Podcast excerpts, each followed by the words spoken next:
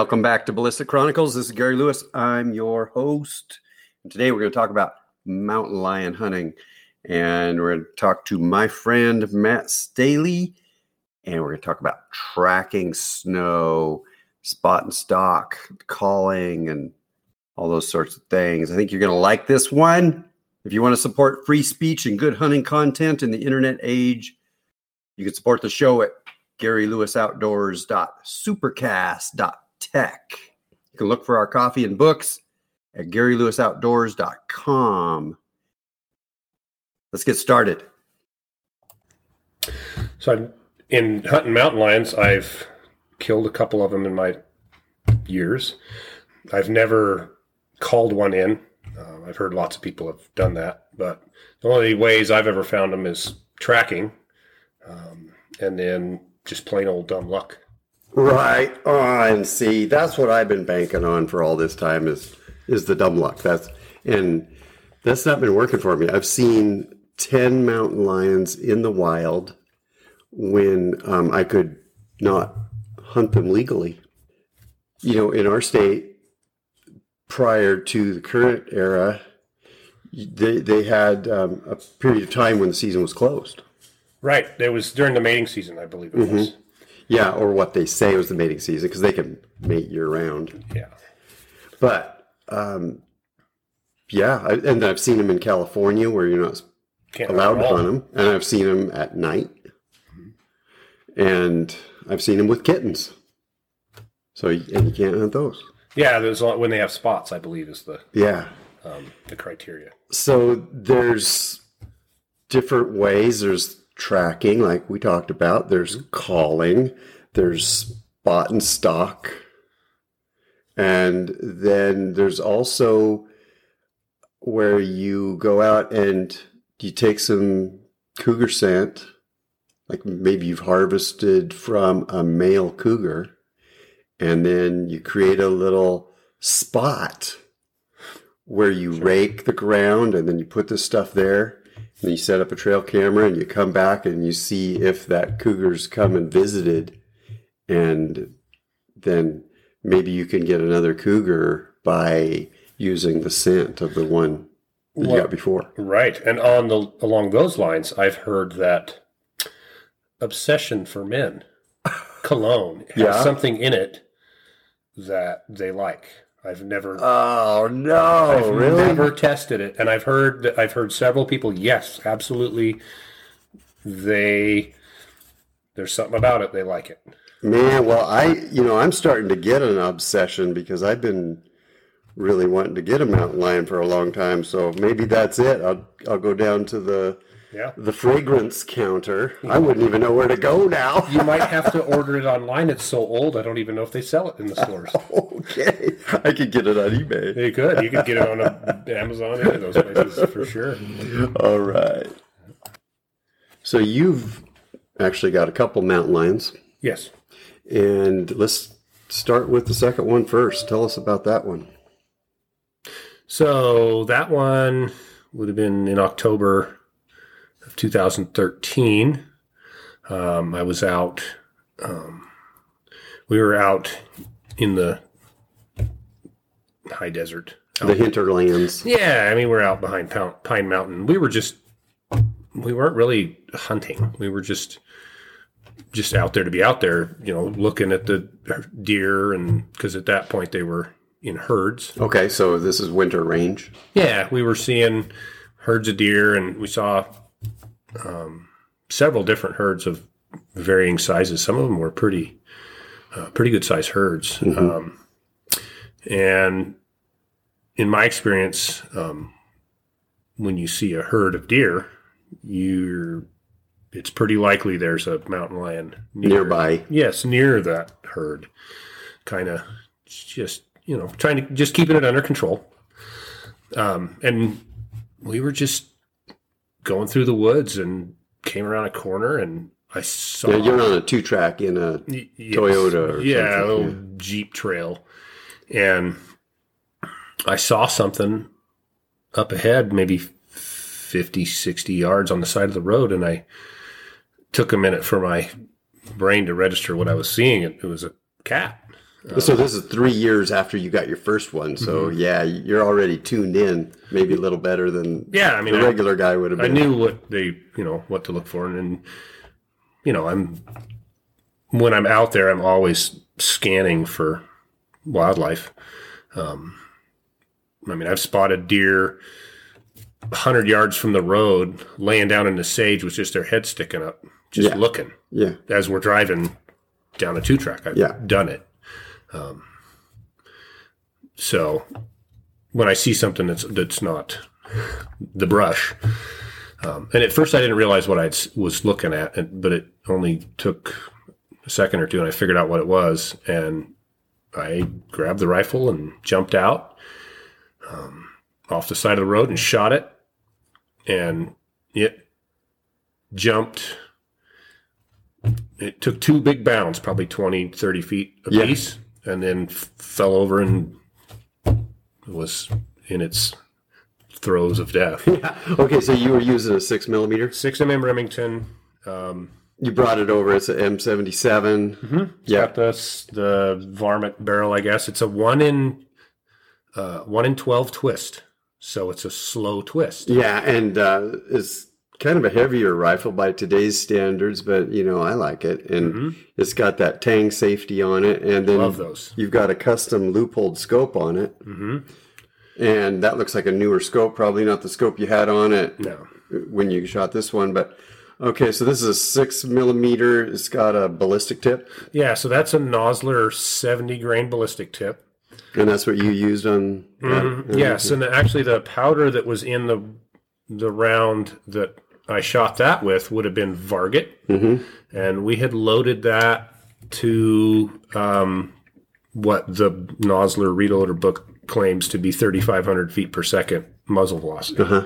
So it's moving out. Well, it seemed to work on that cat. You showed me a picture of it laying on tailgate of a Toyota. it, it it went in, um, and went straight through. I hit the liver, and the exit hole was the same size as the entry hole. Uh-huh. Um, like there, there's not, it wasn't a ton of damage. The thing just, Thin-skinned animal. Yeah. just, yeah. I mean, I'm, I've recovered bullets from trees actually that I've shot deer with, and those ballistic tips will actually expend pretty much all of the lead Mm, inside the the animal, and then the only thing that goes out the back is the the jacket and the base. the base, yeah. because I found it. ah, okay. Um, and I think what's happening is that that rotation that when it when the bullet fragments, it's going so fast, and that RPM of the bullet is so high that that those tiny pieces just go in a big hmm pattern. They just destroy everything. Yeah, very good. But they don't put a huge exit hole like a 300. okay, so hit. What did the cat do? It, A couple of bounds. it jumped away from us uh, probably i mean it made a huge leap another huge leap and then fell over behind a log and that was my friend that i was with was when i started walking towards it he was a little freaked out that i would go towards something that Yeah. something like that that i had just shot um, but i was pretty um, confident in its Oh man, you're using probably the right the right bullet, the right Yeah. caliber. You know, you, you're confident of your shot. Why not? then, you know, I, I, I still, I had another round in the chamber, and you know, if I can shoot it once, I probably can shoot it again. So Yeah. I wasn't, and I wasn't like running up on it like I'm going to go stick my head in its mouth or something. Yeah, yeah, yeah. Um, Okay, so that's that was number two. And uh, what did that one weigh? Do you remember? Did you weigh it? it was a hundred and, gosh, she was once it was without all the, it was cleaned out. I cleaned her out and took it in, and we weighed it, and it was I think 110 with no guts. Okay, so, fairly big animal. She was probably 120, 130 pounds, maybe. I'm guessing. Okay, so now let's talk about your first one. Then that that one you tracked it. That one, yes. So that one, we were actually looking for cats. We went out probably maybe three o'clock in the morning, two or three in the morning. Um, and we went out, and there was it was the conditions were perfect. It was there was like probably two inches of fresh snow, and it was like it snowed overnight and then stopped snowing, which was key. Yeah. And And you looked at the forecast and you saw it was going to happen like that? well, you just saw that was what they claimed would happen, but then you get up and you're like, "Ooh, it happened! Let's go! Let's do this." Yeah. Um, so we went out and we're looking for tracks. Um, we cut a set of tracks and didn't weren't really sure. We knew there was more than one animal, more than one cat. Um, but this was like like four o'clock in the morning, so we're not going to track them at four o'clock in the morning. Yeah. So we just kept going. Um, we found the obligatory herd of deer um, we actually watched them cross the road one at a time. They, they literally crossed the road in front of us about 300 yards out one at a time. And we counted 150 of them. Oh, man. I wish that we had those days again. Yeah, I went out. I've been out to that same area multiple times. And last Yeah. time I was there, I saw absolutely nothing. Yeah. And the, the conditions were actually exactly the same. There, was, there was snow, um, but there was nothing. There was there were no tracks of any kind anywhere out there in that s- exact same spot. Um, and this was last. It was this spring actually, Yeah. around the same time that I had went after those. Yeah. Um, so anyway, we went out when it got light. We saw the deer. We counted them. It was pretty awesome. Um, and then once we determined, okay, it's been long enough and it's it's light. Let's go back where we found the tracks, and we'll park and we'll follow them in, see what we run into. And when I say the conditions were perfect, they they were absolutely perfect. There was a breeze, and it was in our face. So we were going into the wind behind the animals. Um, and um, it was actually almost a wind. It was pretty cold. Um, so we tracked them. Gosh, I don't know. It felt like miles, but it was probably maybe a mile. Um, and we were still like, we knew there was more than one, but we weren't really sure how many. And we came up over this rise in the, there's a lava flow area and um, came up over the rise and one of us made a noise or something. And in front of us was this log uh, perpendicular to our path of travel. And the, a big mountain lion jumped up, ran to our right, up over a the, the lava flow, and disappeared um, like instantly.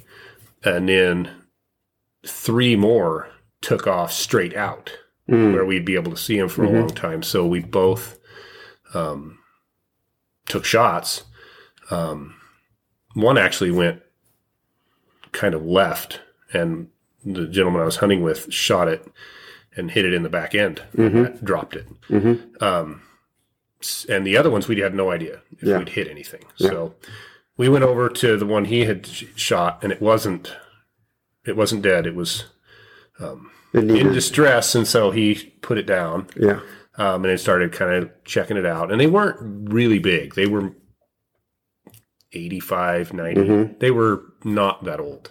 Uh, not spotted, but Yeah. they were they were not fully mature Yeah. cats. Thus, the didn't run in the right direction. Um, and while he was kind of fooling around checking it out, you know, it was pretty exciting. He'd never shot one before. Yeah. I said, "Hey, I'm going to go take a look over here where the other two went and, and see if by chance we hit one." Yeah. Um, you know, we're hunting with bolt action rifles. You don't, you know, you don't Yeah. get a lot of shots off. Um, and sure enough, I walked out a ways. wasn't very far, but it was out of his sight. He couldn't see me at that point. Um, and I found blood, and so I followed that set of tracks into, um, I don't know what you call it. It was like a lava flow above the ground, and then it had a crack in the middle where they mm-hmm. like to split open, and you could kind of actually walk down this crack. Mm-hmm. And I saw the tracks go into that, and I said, I don't think I'm going to go in there um, Yeah. with that. So I saw, I determined which direction in that crack that it had it had gone. I said, well, maybe if I parallel it, and this is back towards where my friend is out there with his animal. So I headed back towards that way, following this this lava flow, and then got to where it looked like it kind of ended, and then there was the crack. You could see where the crack you could come out of it there. So I'm like, okay, let me. There's a big rock kind of right at the end of that. So I climbed up on this rock that was probably six or seven feet high, and I'm looking down this crack. I can see quite a ways because I'm a little bit higher than the rest of it. And I'm not seeing anything. I'm looking. And so I'm just kind of looking my way towards myself. And I look down and I see the tip of its tail just kind of sticking up. And you know how a cat moves its tail when it's ready to jump on a mouse. Um, and so I immediately realized that that was the other end of the cat. And so I had my, my rifle and it was a round chambered. It was not unsafe because I knew there was something out there that I wanted to be ready for. And I was actually staring in the face of this cat that one of us had hit Yeah. at a distance of six, seven feet, uh-huh. maybe. And it was staring right at me, kind of hunkered down. Yeah. And so I basically just brought my rifle around slowly until the where I believed the muzzle was pointed at its head and pulled the trigger and that's where I hit it. Um, it when it when I hit it, it actually shot out of the crack kind of off to my left because it was I'm pretty sure it was coiled up ready to go. And uh, so that was, Where, where did the first bullet hit it? The first round hit it in, I think, the left front leg. okay. Like not up in the shoulder where it would have went into the ca- uh-huh. the torso, but it, I think it broke that left front Yeah. leg. so you were able to follow it up pretty fast and, and take care of it pretty fast. Yeah, I mean, it doesn't. It didn't. It wasn't out there for Yeah. more than maybe fifteen Yeah. Mm-hmm. minutes. It wasn't. I didn't have to go far Yeah. to to uh, to locate it. But the crazy part was my friend that was out with his cat hadn't heard me tell him that I was going to go Yes. look for the other one, and after I had walked off, he looked around and He's out there by himself. Oh no, he's out there with that that that idiot just went after a wounded cat. And then as he came around the corner looking for me, that's when I shot Mm-hmm. the thing in the head. So um, it there was some adrenaline going on there. I've you know For both of you. oh man, I mean he's like, what did that just happened? I was like, I just shot it in the head. It's right there. Um, so you know, a lot of guys go out and they, you know, jump off, jump out of airplanes, jump off base jumping off cliffs and bungee jump and nah. This is this was more than enough adrenaline for me to have Yeah. something with big claws and big teeth Yeah. that close. I think a couple of my experiences where the adrenaline was just spiked was with a black mamba in Africa and then with a rattlesnake that actually attacked me. wow. I mean, would charged me and I had to shoot it while it was charging me. Oh wow, So, yeah, that's so a couple of couple of times when yeah. I mean, there's nothing like really got to me. nothing like hunting something that will hunt you back. Yeah, You yeah. know, I mean, you want to talk about, you know, it being fair. Yeah. Right. Well, you can't hunt it with a rifle. It's not fair. Well, I'd say it's pretty fair. Yeah, you know, you think about all the years I have bought cougar tags and haven't been able to get one, and, Yeah. and I hunt them specifically, and, and maybe not as much as I would like to think I I would, but um, I when I call, I use the mountain lion sounds. I use the mountain lion vocalizations, and so I first is the whistle, Uh-huh. and so then I'll go quiet for a few minutes after I use the whistle Mm-hmm. and then I'll use the mating sound. Okay. And so then when that mating sound starts, I I let it go for a while, then I shut it off, and then I'm quiet for a long time. And but I'm calling in coyotes with that too, I would. Hmm, and because the coyote they're coming in really sketchy. I mean, yeah, they're not. they're they're looking over their shoulders. They don't know where this lion is, but you know, cats and dogs, Yeah, they're going to mix it up. When they don't want to get near that. They don't want it to be behind them. Anyway. No, or yeah, I would. Yeah, no, thank you. But anyway, that's that's what I've been doing. And Yeah. when I use that whistle, I get responses from mountain lions. I mean, off in the distance sometimes. Hmm. But you know, they're so hard to see. Yeah, they're You know, really. they come in slow and they stop. Yeah, and they're not running ridge lines. Right. They're running, you know, cracks in the lava. Mm-hmm. You know, where you just can't see them. And I think having two sets of eyes is Mm-hmm. really important. I think by yourself, I don't know that it's a dangerous per se more than any other way Mm-hmm. of doing it. But I think if you're if you only have one set of eyes, I, I think you're at a huge Right. disadvantage. And that's think- what I've been doing. I've been hunting solo. yeah, I think if you had uh, um, someone else with you that you know could knew what to look for and what you know what they were seeing, I think that would really help. Okay. Well, any other takeaways that you share with the person who has a mountain lion tag in their pocket? I would say probably the most critical would be finding the deer, Mm-hmm. the food source. Yep. Um, and then if you're tracking them, you need to have the the right conditions.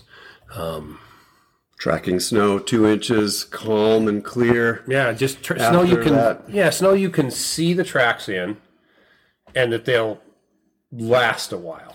So what I've kind of experienced is that you get that snow, and maybe it's two or four inches, and then nothing's moving around for like a couple of hours. But then maybe the next day, everything starts moving around. Right. So I mean, maybe it snows like the day or the evening before, and then quits. Mm-hmm. And then the next morning they want to get up and move around. Yeah. So it's it's all just it's hard to say. It's it's just random. I mean, you, Yeah. And you got to be out there. yeah. I mean, the biggest thing is you got to be there. Yeah. If you're not gonna, if you're not where they are, or if you're not out in the woods, you're probably not going to see one. Yeah. Um, unless you're over by Pilot Butte Elementary, then you might see one. um, I actually have a friend that lives off on Mathers Road, and last fall they had one that was running around up there. Yeah. and- well, sure. That's there's always some deer wintering Well, in that spot. you know, right on the edge of town, right on the edge of the desert in the forest. Yeah, there's small dogs and Yeah. you know things that can't get away. So, um, on a separate note, the area where I got my first mountain lion, I actually lost my dog in that area several years later, and he was out there for six days. Yeah. A cocker spaniel, like a black cocker spaniel, lost in that exact same area for six days. Was And you got him back? he was picked up by some ATV pe- people on ATVers because mm. it's near mm-hmm. some ATV camps, Yeah. and they picked him up and brought him in. And um, Man, you weren't you didn't think you'd see him again. no, I did not. I, I'm like, all right, well, that was the end of that chapter. But you know, he was, you know, he he was never the same. Um, he was haunted after Well, that. Well, yeah, and he just was never. His health wasn't because he went hmm. without food or Oh, water for right, six yeah. days, so he was kind of messed up. I mean, he only lived another maybe three years, and he, he was, you know, he wasn't a young dog at the Mm-hmm. time either. Yeah. He was just terrified of gunfire, and I had him in the truck, and we were shooting targets, and Mm, yeah. he jumped out the window that I didn't realize was open, and Off he went. was gone. I never, Yeah. I didn't even see him jump out. Yeah. because I didn't, you know, and uh, so I went back there to that spot with food and water every day for like four to, four or five days, yeah. and I even went and I followed his tracks as far as I could find them. One of the things that seems to work in that situation is to take your favorite t-shirt I did that. and drop it out there. I left a sweatshirt that I had been wearing right with the food and the water. Um, but he actually crossed and he went a couple of miles. Um, and he was actually headed towards Bend. He was getting back toward your yeah, home. yeah, it was going to be a television show. He was It was going to right be a made-for-TV movie. And there was people out there on their four wheelers, and they saw him, and they, he ran right up to him. yeah, Yeah, he's, he loved people, so they picked him up and brought him in and called. he loved people even more after that. yeah, called the Humane Society, and they called us because they knew we had let them know that we were missing, and he met he fit the description, and so instead of dropping him off and we had to pay all their fees, the um, they met us or my wife. I was at work, but they met my wife at like in the parking lot. Yeah. Just you know, so he was pretty happy to see us. That's Yeah, for sure. So That's awesome. That's a good end to that story. Yeah. All right. Well, thank you. It is really cool to hear those stories again and and share them with the people out there. Hey guys, if you like what we're doing here on Ballistic Chronicles, you can support the show and get in-depth hunting content you won't get anywhere else. Just go to GaryLewisOutdoors.supercast.tech or click through in the show notes. Our coffees are Frontier Roast and Fishing Central Oregon Reserve Roast. Our coffees are the right choice for great outdoor moments. Get yours today at GaryLewisOutdoors.com. Our latest book is Bob Nosler Born Ballistic, the hardcover from Gary Lewis Outdoors. This book tells the story of Bob Nosler with an insight into growing up in the 50s and 60s. Every boy needs a mentor and every boy needs a hero. Heck, even when we're all grown up, we need heroes. And Bob Nosler grew up walking the trails with John Nosler, the founder and inventor of the partition bullet. His father was a self taught bullet designer and machinist, and Bob took that same focus, turned it on the business. And this now is the story of the life and adventures of Bob Nosler. Get Bob Nosler Born Ballistic at GaryLewisOutdoors.com and Nosler.com, Amazon.com.